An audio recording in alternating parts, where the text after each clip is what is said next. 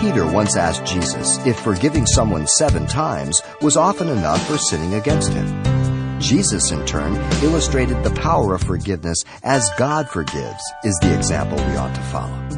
Here's Pastor Xavier Reese with this simple truth from Matthew chapter eighteen. The account of the evil servant, if you remember, who was forgiven ten thousand talents because his master was compassionate as he begged for forgiveness. And then he went out and grabbed the fellow servant that owed him just one hundred denarii in Matthew eighteen. And the other servant who served with him saw what he did, and he went back to the master. And the master recalled and says, "You evil servant, did I not forgive you all?" And he cast him back in prison. Jesus gives the punchline at the end. He says, "So my heavenly Father also will do to you if each of you," he's talking to Christians, "from his heart does not forgive his brother his trespasses." Wow. Forgiveness and the lack thereof only hurts me. Unforgiveness has never hurt the person that I'm unforgiving. It hurts me in my relationship with Jesus Christ. The truth about our past sins is clearly stated also in Scripture, and we need to understand that. Uh, they are cast as far as east as the west, Psalm one oh three twelve says. Aren't you glad he didn't say north and south? You run into your sin. They're cast behind his back, Isaiah thirty-eight seventeen. When you go home, have your wife or husband put a piece of scotch tape between your shoulder blades and try to see if you can see it. They're cast in the depths of the sea, Micah seven nineteen. And he puts a sign there, no fishing. Aren't you glad?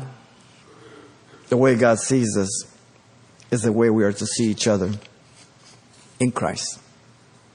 Whiter than snow, Psalm fifty-one seven. A new creature, all things pass away, everything becomes new, Second Corinthians five seventeen. Whatever God has cleansed, don't you dare ever call common. Acts ten fifteen. Jesus told Peter, "You must not call it common." Let me give you the words of Isaiah one eighteen. "Come now, and let us reason together, says the Lord Yahweh. Though your sins are like scarlet, they shall be white as snow. Though they are red like crimson, they shall be as wool." That's the type of God we serve, ladies and gentlemen. Are you seeing in your mind, you know, if I see so-and-so in heaven, I'm going to jump off? You got that person's name, their face? Then you need to start praying for them. God loves them too.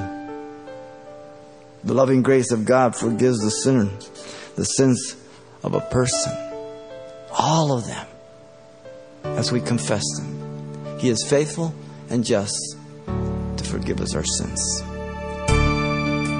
You've been listening to Simple Truths with Pastor Xavier Reese, a daily devotional of the enriching and precious truths found in God's Word.